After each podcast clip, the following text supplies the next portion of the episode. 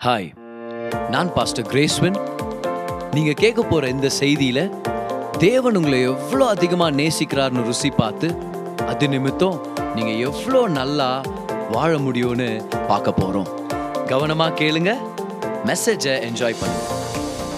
கண்டிப்பாக தேவன் நம்மளோட பேச போகிறார் எல்லாருமே எபிரேயர் பதிமூணாம் அதிகாரம் அதோடைய அஞ்சாம் வசனத்தை நம்ம எடுத்துக்கலாம். இந்த வருஷத்தின் ஆரம்பத்தில் தேவன் நம்மளுக்கு ஒரு வாக்கு தத்துவத்தை கொடுத்தார்.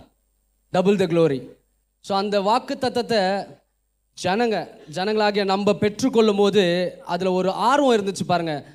அந்த வருஷத்தின் ஆரம்பத்தில் அதை அனௌன்ஸ் பண்ணும்போது நம்ம எல்லாருக்கும் தெரியும் ஒரு ஏக்கம். இந்த வருஷம் நம்மளுக்கு என்னதான் தீம் வரப்போகுது அதை நம்ம எப்படி பெற்றுக்கொள்ள போகிறோம்னு நிறையா பேர் அழுதாங்க. நிறையா பேர் அதை அவங்களுக்காக ரிசீவ் பண்ணிக்கினாங்க. கையை உயர்த்தி அதை பெற்றுக்கொண்டாங்க.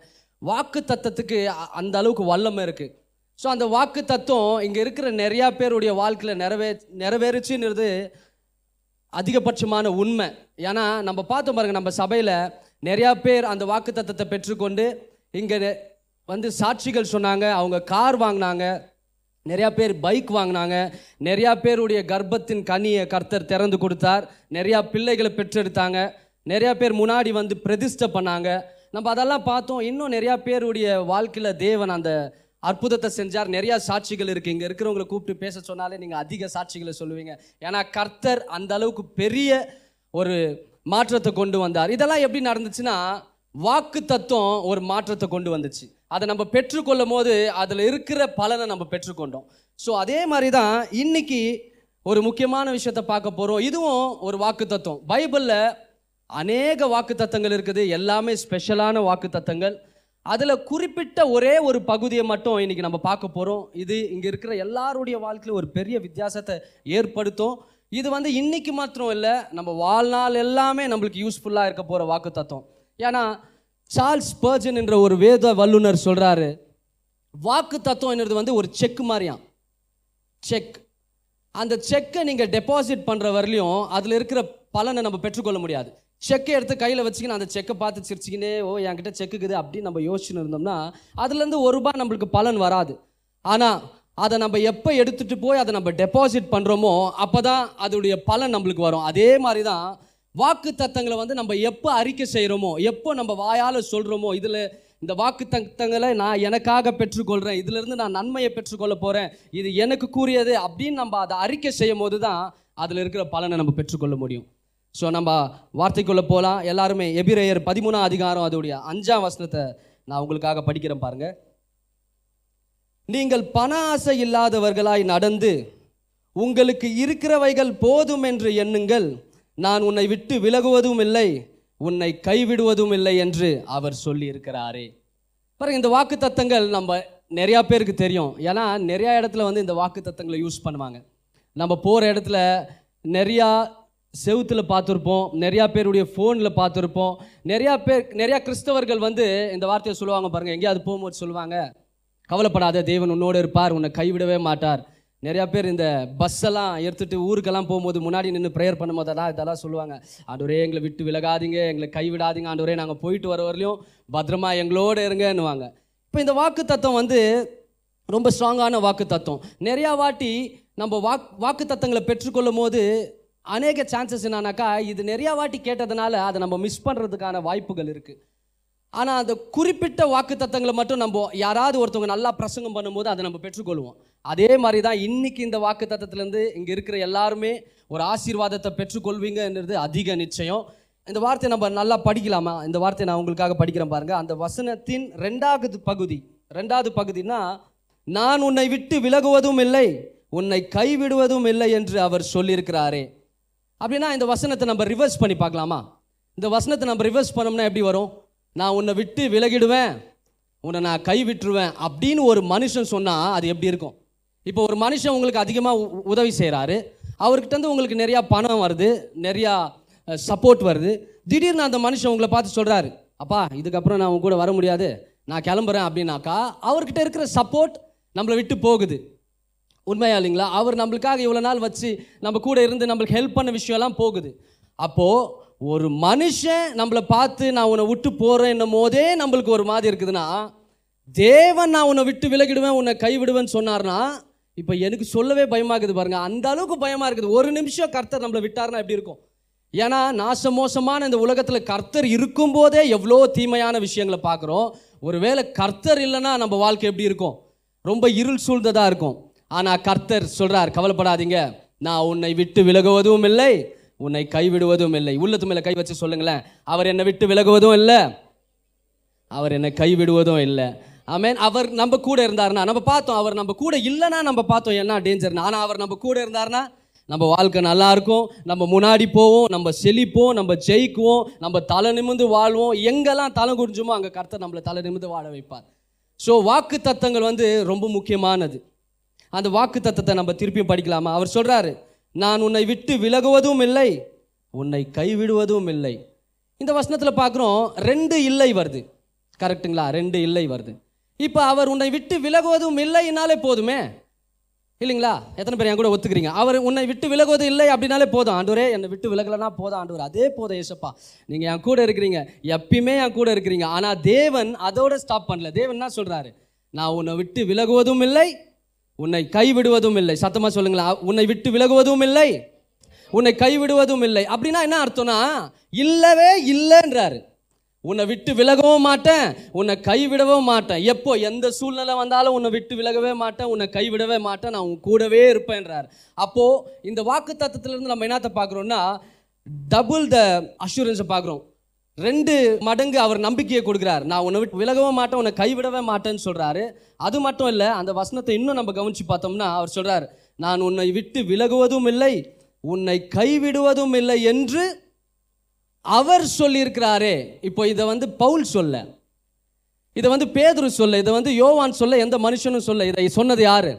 இதை கர்த்தர் சொல்கிறார் இந்த வாக்கு தத்தத்தை கர்த்தர் மட்டும் தான் சொல்ல முடியும் பாருங்க. நான் உன்னை விட்டு விலக மாட்டேன் உன்னை கைவிட மாட்டேன்னு. ஏன்னா மனுஷங்க நிறையா வாட்டி சொல்லலாம். ஒருவேளை அவங்க சொல்லிட்டு அவங்க நம்மளை கைவிட்டுலாம் அவங்க நம்மளை விட்டு விலகி போயிருக்கலாம். ஏன் நம்மளே நிறையா வாட்டி நம்ம சொல்லியிருப்போம். நம்மளுக்கு ஒருத்தவங்களுக்கு சொன்ன வாக்கு தத்துவம் நம்மளுக்கு ஞாபகம் இருக்காது. நிறையா வாட்டி பாருங்கள் நம்ம ஒருத்தவங்களுக்கு ஒரு ஒரு வாக்குறுதி கொடுத்துட்ட பிறகு ரிசீவ் பண்ணவங்க அதை ஞாபகம் வச்சுருப்பாங்க. ஆனால் சொன்னவங்க சில டைம் நம்ம மறந்துட்டு இருப்போம். நம்ம சொல்லுவோம் நானாக சொன்னேன் எனக்கு ஞாபகமே இல்லையா அப்படின்னு சொல்லுவோம். ஆனால் தேவன் சொன்னார்னா அதை மறக்கவே மாட்டார் பாருங்க. அவர் சொன்னதை செய்கிற தேவன். அவர் சொல்கிறார் அவர் சொல்லியிருக்கிறாரு. மனுஷன் ஒருவேளை ஒருவேளை மாறி போயிடலாம் ஆனால் தேவன் மாறாதவர். அவர் சொன்னார்னா அவர் செய்வார். அதை தான் இந்த வசனத்தில் பார்க்குறோம். அவர் சொல்கிறார் நான் உன்னை விட்டு விலகுவதும் இல்லை உன்னை கைவிடுவதும் இல்லை. இந்த மாதிரி வாக்கு தத்தங்களை வரும்போது அதை நம்மளுக்காக பெற்றுக்கொள்ளும் பாருங்க. ஏன்னா ஒரு ஊரில் ஒரு வீடு தீப்பற்றி எரிஞ்சிட்டு இருந்துச்சான் அந்த வீட்டில் இருக்கிற அநேக விஷயங்கள் வந்து எரிஞ்சு போச்சு. அந்த வீட்டில் இருக்கிற பெற்றோர்கள் என்ன பண்ணுறாங்க அங்கே இருக்கிற பிள்ளைகளையும் அந்த வீட்டில் இருக்கிற சில விஷயத்தையும் எடுத்துக்கலாம். எப்படியாவது கைப்பற்றி வெளியே போயிடலான்னு யோசிக்கிறாங்க. அந்த நேரத்தில் அந்த வீட்டில் இருக்கிற ஒரு சன் சின்ன பையன் என்ன பண்ணுறான் தான் வச்சுட்டு இருந்த பொம்மை உள்ளே இருக்குதுன்னு சொல்லி அதை எடுக்க போய் உள்ளே மாட்டிக்கிறான். உள்ளே மாட்டிக்கிட்டு அவனால் வெளியே வர முடியல. ஏன்னா நெருப்பு ஃபுல்லாக பற்றி எரியுது. அவன் மேலே போயிடுறான். டெரஸ்க்கு போனவனே அங்கே இருக்கிற ஜனங்க எல்லாருமே அவனை பார்த்து சொல்கிறாங்க குதிப்பா நான் உன்னை காப்பாற்றுறேன் குதி சீக்கிரமாக குதி நான் உன்னை காப்பாற்றுறேன் போது அந்த பையன் யோசிக்கிறான்.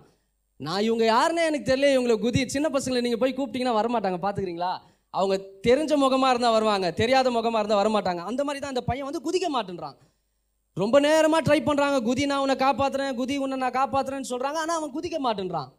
அப்புறம் லேட்டராக ஒரு வாய்ஸ் வருது.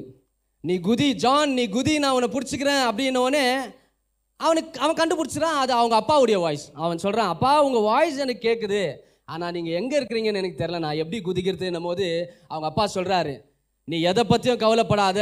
அப்பா உனக்கு ஒன் ஒரு சேதமும் இல்லாமல் உன்னை காப்பாற்றுவேன் நீ தைரியமாக குதினோடனே ஆதி ஆகமும் இருபத்தெட்டாம் அதிகாரத்தை நம்ம எடுத்துக்கலாமா? பாருங்கள் யாக்கோபுடைய வாழ்க்கை நம்ம எல்லாருக்குமே தெரியும். யாக்கோப் எப்படிப்பட்டவர் அப்படின்றது. யாக்கோப் வந்து சின்ன வயசுலேருந்தே அவர் ஒரு ஏமாத்துறவராக இருந்தார்.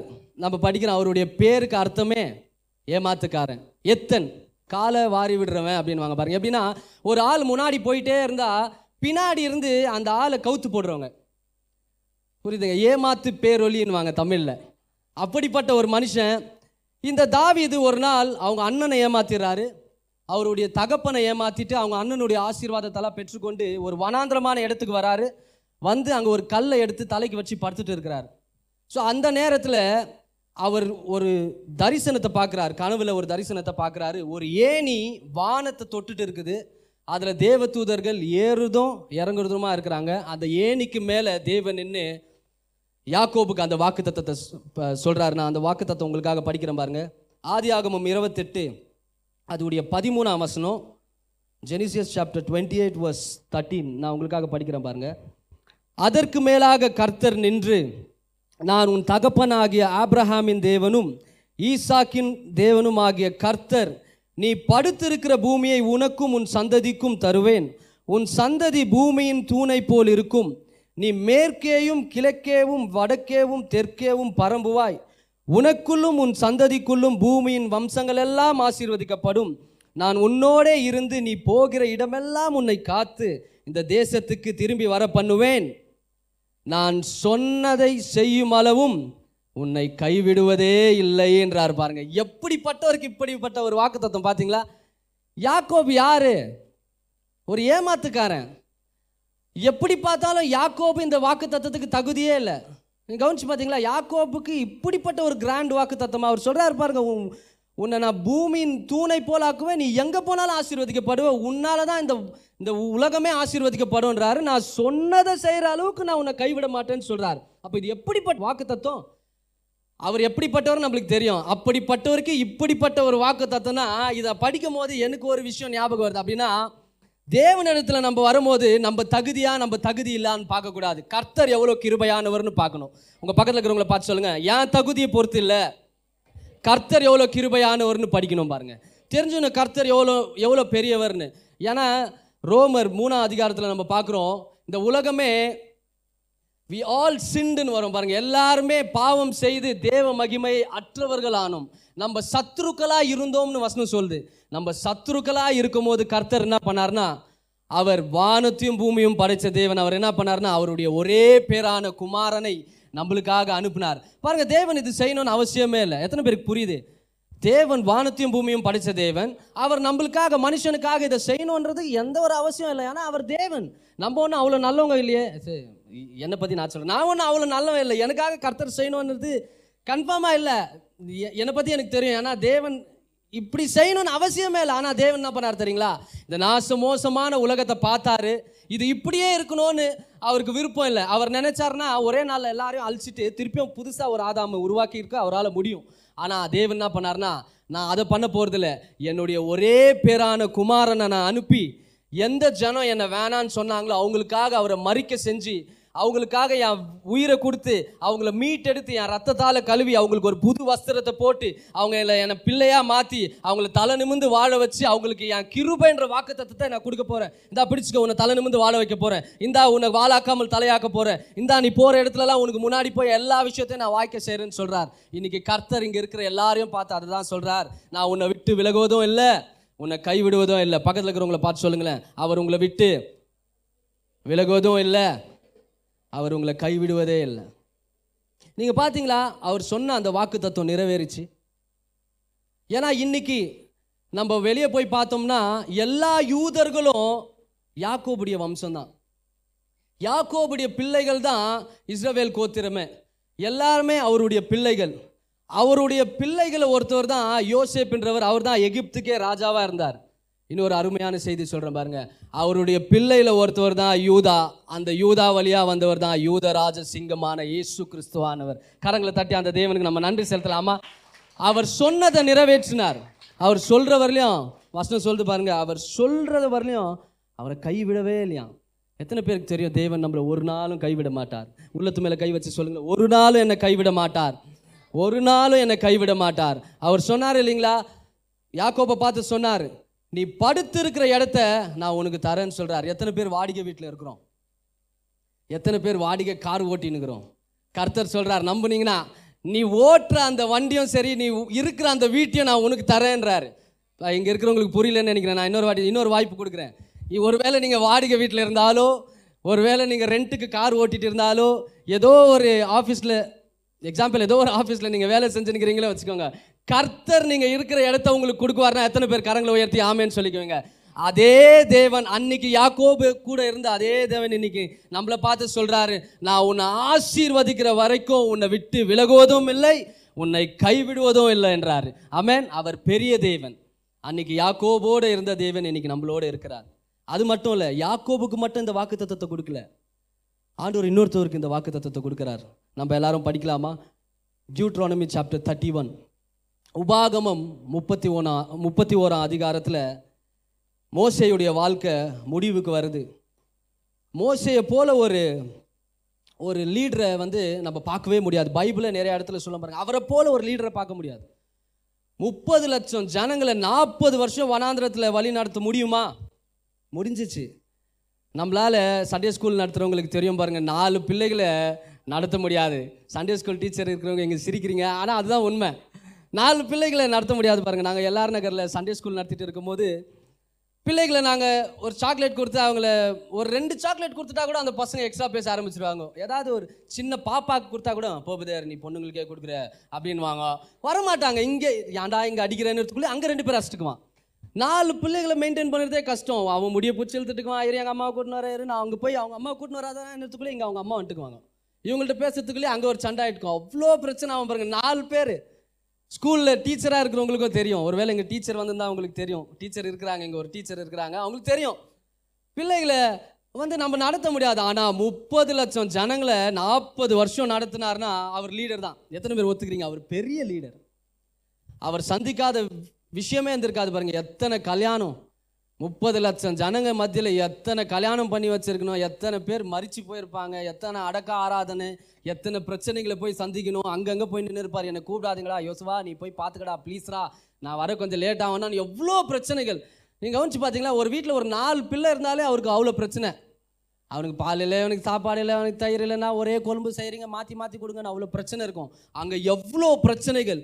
ஆனால் இந்த மோசே அந்த இஸ்ரவேல் ஜனங்களை பார்த்து சொல்கிறாரு உபாகமம் முப்பத்தி ஒன்றாம் அதிகாரத்தில் ஒன்றாம் வசனத்துலேருந்து ரெண்டாம் வசனம் வரலையும் நான் உங்களுக்காக படிக்கிறேன் பாருங்கள் பின்பு மோசே போய் இஸ்ரவேல் யாவரையும் நோக்கி இன்று நான் நூற்றி இருபது வயது உள்ளவன் இனி நான் போக்கும் வரத்துமாய் இருக்கக்கூடாது.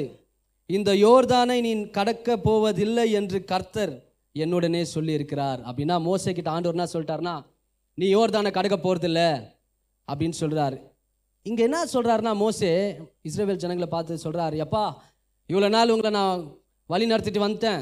இவ்வளோ நாள் உங்கள் பிரச்சனை எல்லாத்தையும் நான் தீர்த்துட்டேன். இதுக்கப்புறம் நான் உங்கள் கூட வர முடியாது அப்படின்னு சொல்கிறாரு இப்போ நினச்சி பாருங்க இவ்வளோ நாள் நடத்தி வந்த ஒரு லீடரு இதுக்கப்புறம் கூட வர மாட்டேன் அப்படின்னு சொன்னால் அந்த ஜனங்க எப்படி இருந்திருக்கும்? ஜனங்களுக்கு எப்படி இருந்திருக்கும்? ஒரு வேளை நீங்கள் சண்டே ஸ்கூல் ஏதாவது நடத்துறீங்கன்னா ஏதாவது ஒரு பிரசங்கம் பண்ணுறீங்கன்னா ஒரு நாள் அந்த பாஸ் வரல. நீங்கள் பிரசங்கம் பண்ணுங்க நான் உங்களுக்கு எவ்வளோ பயம் இருக்குமோ அதே மாதிரி தான் இருந்திருக்கும் பாருங்கள் அந்த ஆள் அவங்க அங்கே இருக்கிற ஜனங்களுக்கு அவ்வளோ பயம் வந்திருக்கும். இவ்வளோ நாள் நடத்தினாரு ஏன்? மோசே வந்து அவங்களுடைய தேவைகளை சந்திச்சுட்டு வந்தார். அவங்களுக்கு தண்ணி வேணும்னா பாறையிலேருந்து தண்ணி கொண்டு வந்தார். அவங்களுக்கு ஜனங்க பிரச்சனை பண்ணும்போது கையை உயர்த்தி அங்கே இருக்கிற பிரச்சனையெல்லாம் தீர்த்தவர் தான் மோசே. ஆனால் மோசே சொல்கிறார் இதுக்கப்புறம் என்னால் வர முடியாது. நான் யோர்தானை யோர்தானை தாண்டி வர மாட்டேன் அப்படின்னு சொல்கிறேன் சொன்னவொடனே ஜனங்களுக்கு எவ்வளோ பயம் வந்திருக்கும். இங்கே இப்போ இந்த காலகட்டத்தில் அது நடந்திருந்தால் நம்ம பாட்டிங்கெல்லாம் அழுவ ஆரம்பிச்சிருக்காங்க ஐயோ மோசே இவ்வளோ நாள் இருந்தியே போயிட்டியே. நான் அழுதுருப்பாங்க கண்டிப்பாக அழுதுருப்பாங்க. ஏன்னா இப்போ போகிறேன்னோனாக்கா அங்கே ஃபேர்வெல் பார்ட்டி அங்கே என்னென்னவோ பண்ணுவாங்க. ஆனால் மோசேவை நினச்சி அங்கே நிறையா பேர் அழுதுருப்பாங்க. இனிமேல் யார் எங்களை நடத்த போகிறாங்க எனக்கு தெரிஞ்சவரில் அவங்க தேவனை நம்பினாங்களோ இல்லையோ அவங்க மோசேவை அதிகமாக நடந்திருப்பாங்க. ஏன்? ஏன்னா அது சிவந்த சமுத்திரத்தை பிளந்த கைன்னு ஒரு பேர் இருந்துச்சு மோசேக்கு. மோசே எங்கே போனாலும் அவர் தேவனை பார்த்தாரு அவர் அற்புதத்தை செஞ்சார். ஆனால் ஜனங்க மோசையை ரொம்ப நம்பினாங்க பாருங்க. இவர் தான் நம்மளை கொண்டு போக போறாருன்னு ஆனால் தேவன் சொல்லிட்டார் நீ போக மாட்டேன் அப்படின்னோடனே மூணாவது வசனத்தில் அருமையான வசனம். மோசே அங்கே இருக்கிற இஸ்ரோவேல் ஜனங்களை பார்த்து சொல்கிறாரு பாருங்க. மூணாவது வசனம் உங்களுக்காக படிக்கிறேன். உன் தேவனாகிய கர்த்தர் தாமே உனக்கு முன்பாக கடந்து போவார். அவரே உனக்கு முன் நின்று அந்த தேசத்தை அழிப்பார். நீ அவர்கள் தேசத்தை சுதந்தரிப்பாய். கர்த்தர் சொன்னபடியே யோசுவா உனக்கு முன்பாக கடந்து போவான். அப்படின்னு ஆண்டவர் சொல்றார். இனிமே நான் வரமாட்டேன்.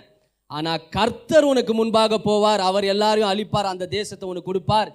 யோசுவா உங்க கூட வருவான் அப்படின்னு சொல்றார். அப்படியே நாலாவது வசனம் அஞ்சாவது வசனத்தை நம்ம படிச்சு பார்த்தோம்னா அதுல இருக்கும். அங்க இருக்கிற எல்லா தேசத்தையும் தேவன் அழிச்சாராம். அழிச்சிட்டு அவங்கள காப்பாத்தினாராம். அதுக்கப்புறம் ஆறாவது வசனம் இந்த ஆறாவது வசனத்துல திருப்பியும் தேவன் யோசுவாவை பார்த்து சொல்கிறாரு பாருங்கள் அந்த வசனத்தில் ஆறாம் வசனம் நீங்கள் பலன் கொண்டு திடமனதாயிருங்கள். அவர்களுக்கு பயப்படவும் திகையவும் வேண்டாம். உன் தேவனாகிய கர்த்தர் தாமே உனக்கு முன் உன்னோடே கூட வருகிறார். அவர் உன்னை விட்டு விலகுவதும் இல்லை உன்னை கைவிடுவதும் இல்லை என்று சொன்னான். அப்படின்னா அவங்க பயந்தாங்க. இங்கேயும் ஆண்டவர் ரெண்டு வார்த்தையை சொல்கிறார் கவனிச்சிங்களா? உன்னை விட்டு விலகுவதும் இல்லை உன்னை கைவிடுவதும் இல்லைன்னு சொல்றாரு. அதுக்கு முன்னாடி என்ன சொல்றாரு? நீ பயப்படவும் கலங்கவும் வேண்டான்றாரு அப்போ ஆண்டவர் எல்லா டைமும் ரெண்டு ரெண்டா தான் சொல்றாரு பாருங்க. ரெண்டு ரெண்டா சொல்றாரு. பயப்படவே பயப்படாத கலங்கவே கலங்காத. ஏன்? ஏன்னா நான் உன்னை விட்டு விலகவும் மாட்டேன் உன்னை கைவிடவும் மாட்டேன்னு ஆறாம் வசனத்தில் சொல்றார். ஆறாம் வசனத்தில் மட்டும் ஒரு வாட்டி சொன்னா பரவாயில்ல. கர்த்தர் திருப்பியும் திருப்பியும் சொல்றாரு பாருங்களேன் ஏழாவது வசனத்தில் பாருங்க. பின்பு மோசே யோசுவாவை அழைத்து இஸ்ரவேலர் எல்லாரும் பார்க்கத்தக்க அவனை நிர் நோக்கி பலம் கொண்டு தினமனதா இரு. யோர்தானை கடந்த உடனே கானான் தேசம். கானான் தேசம் வந்து ரொம்ப பாலும் தேனும் ஓடுற தேசமாக இருக்கும்னு. ஆனால் நிறையா பேருக்கு தெரியாத ஒரு உண்மையை சொல்கிறேன் பாருங்களேன். இஸ்ரவேல் ஜனங்க வனாந்திரத்தில் பார்த்த யுத்தத்தை விட கானான் தேசத்தில் பார்த்த யுத்தம் தான் அதிகம். யோசுவா புத்தகத்தை பார்த்தீங்கன்னா வெறிய யுத்தம் தான். வெறிய யுத்தம். எங்கே போனாலும் யுத்தம். ஆனால் யோசுவா எல்லா யுத்தத்திலையும் ஜெயிச்சாராம். ஏன் தெரியுங்களா? யோசுவா இயேசு கிறிஸ்துவுக்கு அடையாளம். நீங்கள் ஈப்ரூவில் படித்து பார்த்தீங்கன்னா யோசுவான்ற பேரும் யஷுவான்ற பேரும் ஜீசஸ் என்ற பேரும் ஒரே மாதிரி இருக்கும். இந்த யோசுவா புத்தகம் கூட கிறிஸ்தவ வாழ்க்கை தான். எப்படி? கிறிஸ்தவ வாழ்க்கை பிரச்சனை மேலே பிரச்சனை மேலே பிரச்சனை மேலே பிரச்சனை வந்தாலும் ஏசு கிறிஸ்து அவங்க கூட இருந்தாருன்னா எல்லா விஷயத்தையும் ஜெயிக்க முடியும். இன்னைக்கு உங்கள் கிறிஸ்தவ வாழ்க்கையில் பிரச்சனை மேலே பிரச்சனை எங்கே போனாலும் பிரச்சனை யுத்தத்துக்கு மேலே யுத்தம் இதை தாண்டா அங்கே அதை தாண்டா அங்கே அப்படின்னு ஒரு யோசனையோடு இருக்கிறீங்களா? கர்த்தர் உங்களோட இருக்கிறார் அவர் சொல்கிறார் நான் உன்னை விட்டு விலகுவதும் இல்லை உன்னை கைவிடுவதும் இல்லைன்னு யோசுவாக்கு ஒரு நம்பிக்கை வந்திருக்கும். ஆ ஆண்டவர் என் கூட இருக்கிறார் நான் அந்த ஜனங்களை கொண்டு போகிறேன்னு சொல்லி கொண்டு போகிறார் எல்லாத்துலையும் ஜெயிக்கிறார் பாருங்க. யோசுவா மாதிரி ஒரு வெற்றிகரமான புத்தகத்தை நம்ம பைபிளில் பார்க்க முடியாது. அந்த அளவுக்கு வெற்றிகரமான புத்தகம். அதுக்கப்புறம் யோசுவாக்கு ஒரு நம்பிக்கை. தேவன் என்னோட இருப்பார். ஏன்னா யோசுவா வந்து ஒரு வாலிபன் அங்கே இருக்கிற ஜனங்களுக்கு யோசனை வந்திருக்கும். அவர் கொஞ்சம் எக்ஸ்பீரியன்ஸான மனுஷன். அவர் வழி நடத்த முடியும். இவர் கொஞ்சம் எங்கு இவர் எப்படி நான் வழி நடத்த முடியுன்ற கேள்விகள் வந்திருக்கும். ஆனால் யோசுவாவை தேவன் பலப்படுத்துறதுக்காக ஒரு வசனத்தை ஆண்டவர் சொல்கிறார் பாருங்க. எல்லாருமே யோசுவா chapter one Joshua chapter one verse five நம்ம எடுத்துக்கலாமா? அதில் ஆண்டவரே சொல்கிறார் இப்போது மோசே சொல்ல. இப்போ மோசே சொல்ல தேவனே சொல்கிறார் யோசுவாவுக்கிட்ட நீங்கள் ஒன்றா அதிகாரம் ஒன்றா அதிகாரம் ஒன்றா வசனத்தில் பார்த்தீங்கன்னா மோசையை மறிச்சு போயிடுறாரு. ஆனால் அஞ்சாம் வசனத்தில் சொல்கிறார் பாருங்க இது ஸ்ட்ராங்கான வாக்கு தத்துவம் இதனால தான் எனக்கு தெரிஞ்சு யோசுவா எல்லா யுத்தத்தையும் ஜெயிச்சிருப்பார். எல்லாத்தையும் ஜெயிச்சிருப்பார். அந்த வசனத்தை நான் உங்களுக்காக படிக்கிறேன் அஞ்சாம் வசனம். நீ உயிரோடு இருக்கும் நாளெல்லாம் ஒருவனும் உனக்கு முன்பாக எதிர்த்து நிற்பதில்லை. நான் மோசையோட இருந்தது போல உன்னோடும் இருப்பேன். நான் உன்னை விட்டு விலகுவதும் இல்லை உன்னை கைவிடுவதும் இல்லை. பலம் கொண்டு திடமனதா இரு. நான் இந்த ஜனத்தின் பிதாக்களுக்கு நான் கொடுப்பேன் என்று ஆணையிட்ட தேசத்தை நீ அவர்களுக்கு பங்கிடுவாய் அப்படின்றார். இந்த வாட்டி தேவனே சொல்றார்.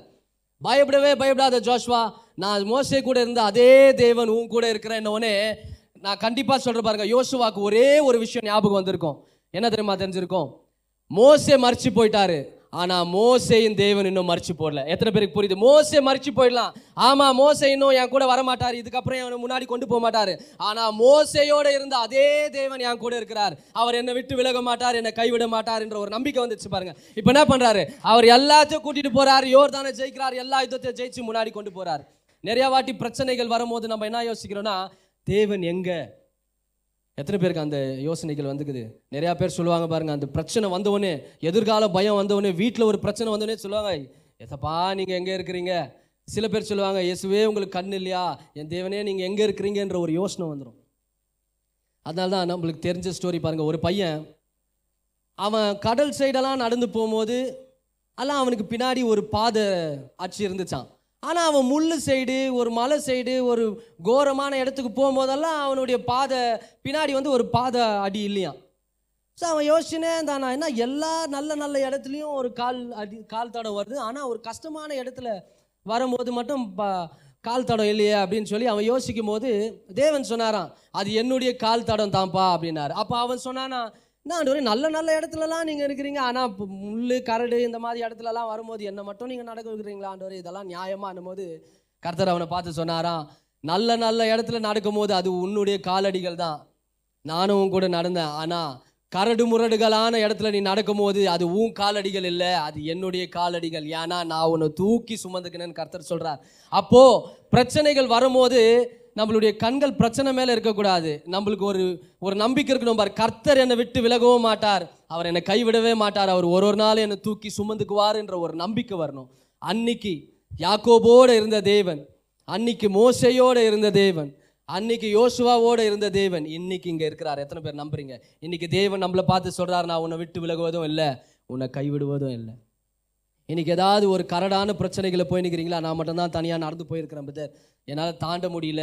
எல்லா இடத்துலையும் நான் ஒண்டி தான் போகிற மாதிரி இருக்குது கர்த்தர் என் பின்னாடி இருக்கிறாரா? இல்லை என் கூட வராரான்னு எனக்கு தெரியலையே. இது நிஜமாவே தெய்வம் தானா அப்படின்ற ஒரு யோசனையோடு இருக்கிறீங்களா? இந்த வாக்கு தத்துவம் ஹண்ட்ரட் பர்சன்ட் சொல்லிட்டு பாருங்க. அவரே சொல்லியிருக்கிறார். நான் உன்னை விட்டு விலகுவதும் இல்லை. உன்னை கைவிடுவதும் இல்லை. பக்கத்தில் இருக்கிறவங்கள பார்த்து சொல்லுங்க. அவர் சொல்லியிருக்கிறார். என்னை விட்டு விலக மாட்டாருன்னு. ஆமேன் இன்னொரு இடத்துலையும் இதே தான் இதே வாக்கு தத்துவம் வருது பாருங்கள் நம்ம எல்லாருமே எடுத்துக்கலாமா? ஒன்று நாளாகமம். அதோடைய இருபத்தி எட்டாம் அதிகாரம் அதோடைய இருபதாம் வசனம். இங்கே இங்கே தாவிதுடைய வாழ்க்கை முடிவுக்கு வருது. பாருங்க அங்கே மோசையுடைய வாழ்க்கை முடிவுக்கு வந்துச்சு. இங்கே தாவீதுடைய வாழ்க்கை முடிவுக்கு வருது. தாவீதை பற்றி நம்ம எல்லாருக்கும் த தெரியும். தாவிது ஒரு பெரிய வர்ஷிப் லீடர் தாவீது வந்து ஒரு பெரிய ஆராதனையாளர். அவர் எங்கே போனாலும் தேவனை ஆராதிக்கிற மனுஷன். அவரை பாதி ஒரு ராஜாவை நம்ம பார்க்கவே முடியாதான் பாருங்க. அப்படிப்பட்ட தாவிது சொல்கிறாரு first Chronicle chapter twenty eight verse டுவெண்ட்டியில் சொல்கிறாரு தாவீது சாலமோன் ராஜாவை பார்த்து சொல்கிறாரு தாவீது தன் குமாரன் ஆகிய சாலமோனை நோக்கி நீ பலம் கொண்டு தைரியமாக இருந்து இதை நடப்பி. நீ பயப்படாமலும் கலங்காமலும் இரு. தேவனாகிய கர்த்தர் என்னும் என் தேவன் உன்னோடே இருப்பார். கர்த்தருடைய ஆலத்தை ஆலயத்தை கட்டுகிற கடுத்த சகல கிரியைகளையும் நீ முடித்து தீரும் மட்டும். அவர் உன்னை விட்டு விலகுவதும் இல்லை. உன்னை கைவிடுவதும் இல்லை. தமிழ் கொஞ்சம் கஷ்டம்தான். ஆனாலும் கர்த்தர் சொல்கிறார் பாருங்க தாவிது வந்து சாலமோன் ராஜாவை பார்த்து சொல்கிறாரு நீ ஆலயத்தை கட்ட போகிற ஆனால் அந்த ஆலயத்தை கட்டுறதுக்கு தேவன் உன் கூட இருப்பார். இப்போ இந்த இந்த இது எப்போ நடக்குதுன்னா தாவிதுடைய கடைசி காலம் அவருடைய லைஃப் டைம் எக்ஸ்பீரியன்ஸ் சொல்லுது. எத்தனை பேர் அவருடைய லைஃப் டைம் எக்ஸ்பீரியன்ஸ் எக்ஸ்பீரியன்ஸ் பண்ணலான்னு இருக்கிறீங்க? அவர் சொல்கிறார் அவர் வாழ்க்கையே முடிவுக்கு வருது பாருங்க. அவர் சொல்கிறார் எப்பா நீ கவலைப்படாத. ஏன்னா சாலமுனுடைய தேவாலயத்தை வந்து மனுஷனுடைய ஞானத்தினால கட்ட முடியாது. அது பிரம்மாண்டமான ஒரு கட்டிடம். அதை வந்து மனுஷனுடைய ஞானத்தினால கட்ட முடியாது. ஏன்னா தேவன் சொல்றாரு நீ கட்ட மாட்ட தாவிது உன் மகன் தான் அதை கட்ட போறான்னு சொன்னவொடனே தாவிது சொல்றாரு நான் கட்ட மாட்டேன் நீ தான் கட்ட போற. ஆனா அவர் சொல்கிறார் பாருங்க அந்த வசனத்துல கர்த்தராகிய என் தேவன். அவர் சொல்லிட்டார் எக்ஸ்பீரியன்ஸ் பண்ணிட்டார். ஏன்னா அவருக்கு தெரிஞ்சிச்சு தாவீது எவ்வளோதான் பிரச்சனை பண்ணாலும் சரி அவர் எவ்வளோ தான் தேவனுக்கு எகேன்ஸ்டாக பண்ணியிருந்தாலும் தாவிதுக்கு ஒரு வெளிப்பாடு இருந்துச்சு பாருங்கள் அவர் என் தேவன். எத்தனை பேருக்கு தெரியும்? அவர் நம்ம தேவன். கையை உயர்த்தி சொல்லுங்கள் அவர் என் தேவன். இன்றைக்கி நம்ம எவ்வளோ தான் தப்புகள் பண்ணியிருந்தாலும் எவ்வளோ தான் பிரச்சனைகள் பண்ணியிருந்தாலும் நம்மளுக்கு ஒரு வெளிப்பாடு இருக்கிறோம் பாருங்கள் அவர் என் தேவன். அவர் சொல்கிறாரு அந்த ஆலயத்தை கட்டுறதுக்கான எல்லா விஷயத்தையும் கர்த்தர் உன் கூட இருந்து செய்வார். அதை செய்கிறவர்களையும் கர்த்தர் உன்னை விட்டு உன்னை கைவிடுவதும் இல்லை உன்னை விட்டு விழுகுவதும் இல்லை என்றார். இதுக்கு முன்னாடி நம்ம பார்த்தோம் யோசுவாவுக்கிட்ட சொல்கிறார் உயிரோடு இருக்கிற நாள் வரைக்கும் உன் முன்னாடி யாரும் நிற்க மாட்டாங்கன்னு சொல்கிறார் ஆனால் இங்கே அவர் என்ன சொல்கிறாருன்னா இருபத்தி ஓராம் வருஷத்தில் நீங்கள் படித்து பார்த்தீங்கன்னா நீ சொல்கிற எல்லா விஷயத்தையும் அவங்க எல்லாரும் கேட்பாங்களாம். நீ நீ தைரியமாக இரு. உன் உன் பேச்சுக்கு யாரும் அடங்க மாட்டாங்கன்னாலாம் நினைக்கவே நினைக்காத. நீ சொல்கிற பேச்சு எல்லாரும் கேட்பாங்க. ஏன்னா நான் உன் கூட இருக்கிற அந்த தேவாலயத்தை கட்டுவேன் அப்படின்னு சொல்கிறாங்க இப்போது அந்த அந்த தேவாலயம் வந்து ரொம்ப பிரம்மாண்டமானது. அதுக்கு தேவையான விஷயம் வந்து நிறையா இருக்குது பாருங்கள் மனுஷனுடைய தயவு வேணும் கர்த்தருடைய ஞானம் வேணும் கர்த்தருடைய சகாயம் வேணும். இதை வந்து அவர் எப்படி அதை கட்டணுன்ற தைரியம் அவருக்குள்ளே வந்துச்சுன்னா அவங்க அப்பா சொல்கிறாரு இத்தனை வருஷம் காடுகளில் வனாந்திரத்தில் எல்லா எல்லா இடத்துலையும் நான் தேவனை ஆராதிக்கும் போது எல்லா ஜனங்களும் என்னை சாவடிக்கணும்னு வரும்போது நான் போய் பாளையத்தில் ஒளிஞ்சிக்கும் போது அங்கெல்லாம் இருந்து என்னை காப்பாற்றின தேவன் என் தேவன் உன் கூட இருப்பார் நீ கவலைப்படாதன்னாரு. அந்த ஒரு வார்த்தையை சாலமோன் பிடிச்சிக்கினார் பாருங்க. அந்த வார்த்தையை சாலமோன் பிடிச்சவனே இப்போ கட்டுறாரு. இன்னைக்கு நம்ம பார்த்தோம்னா சாலமோனுடைய தேவாலயம் தான் உலகத்தில் ரொம்ப பிரம்மாண்டமான தேவாலயம். எப்படி அது நடந்துச்சு? ஏன்னா அதை கட்டி முடிக்கிற வரலையும் தேவன் அவனை விட்டு விலகுவதும் இல்லை அவரை கைவிடவும் இல்லை. அதே தேவன் இங்கே தான் இங்கேயும் இருக்கிறார் பாருங்க.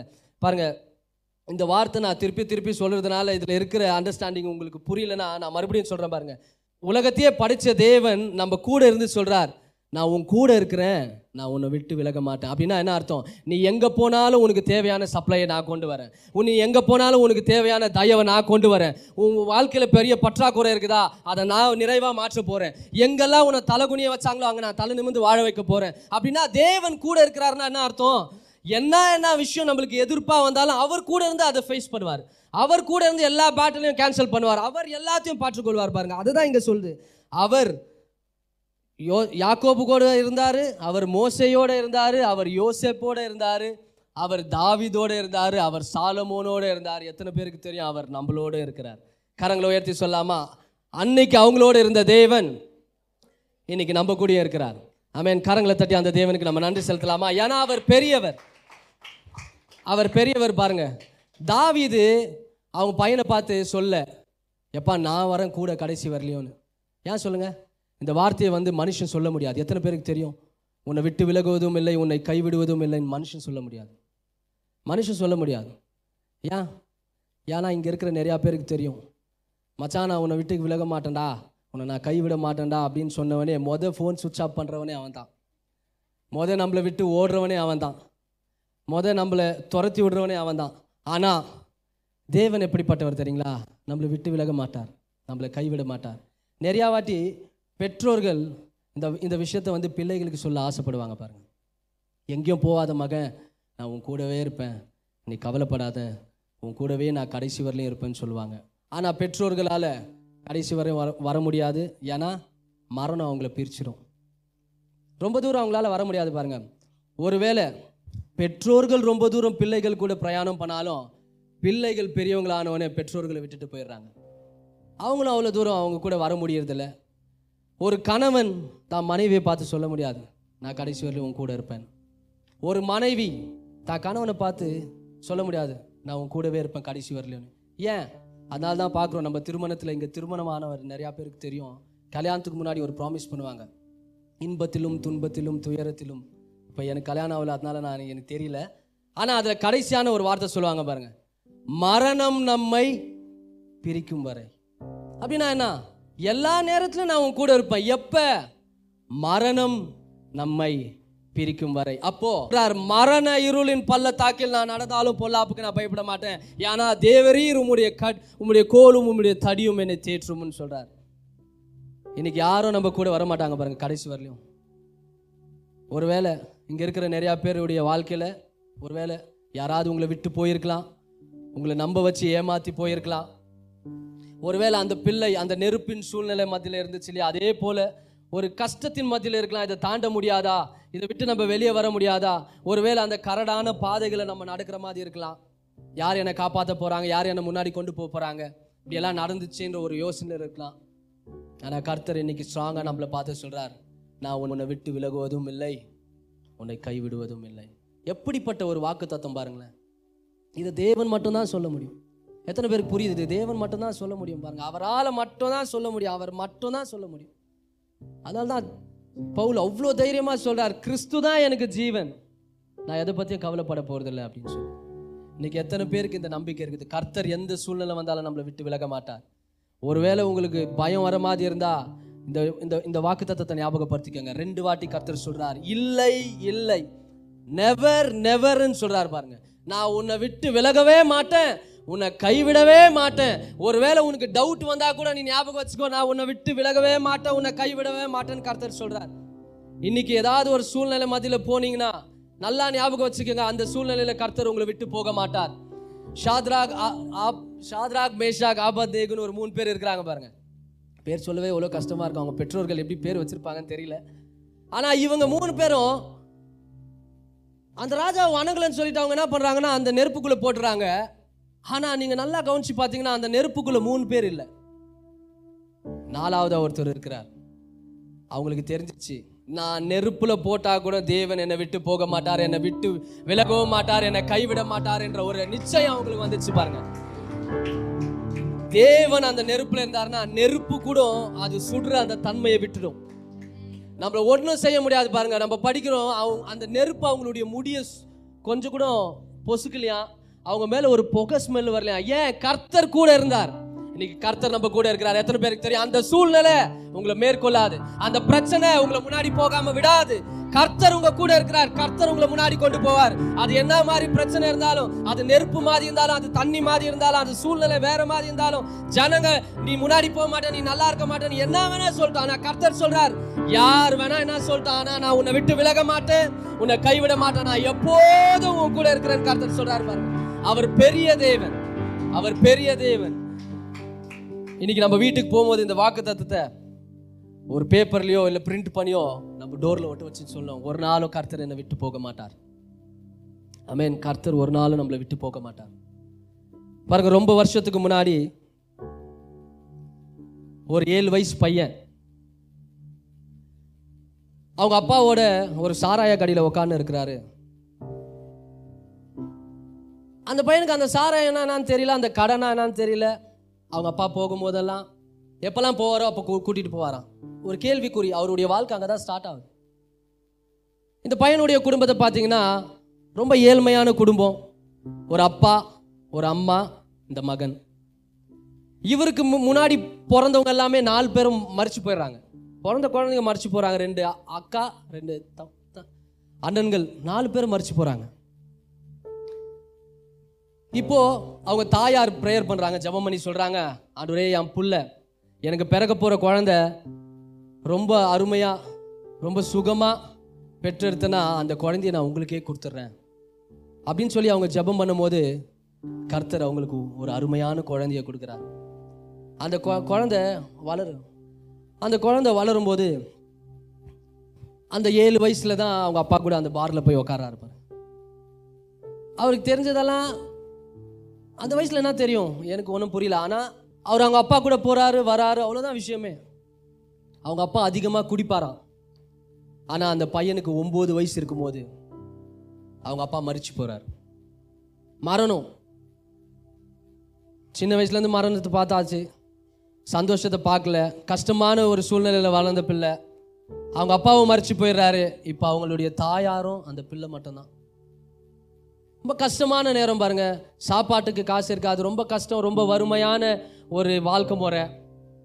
அவங்க அம்மா வேலைக்கு போய் வெறும் ஒரு இருபத்தஞ்சு ரூபா தான் சம்பாதிக்குவாங்களாம். அந்த காசை வச்சு பெருசாக ஒன்றும் செய்ய முடியாது.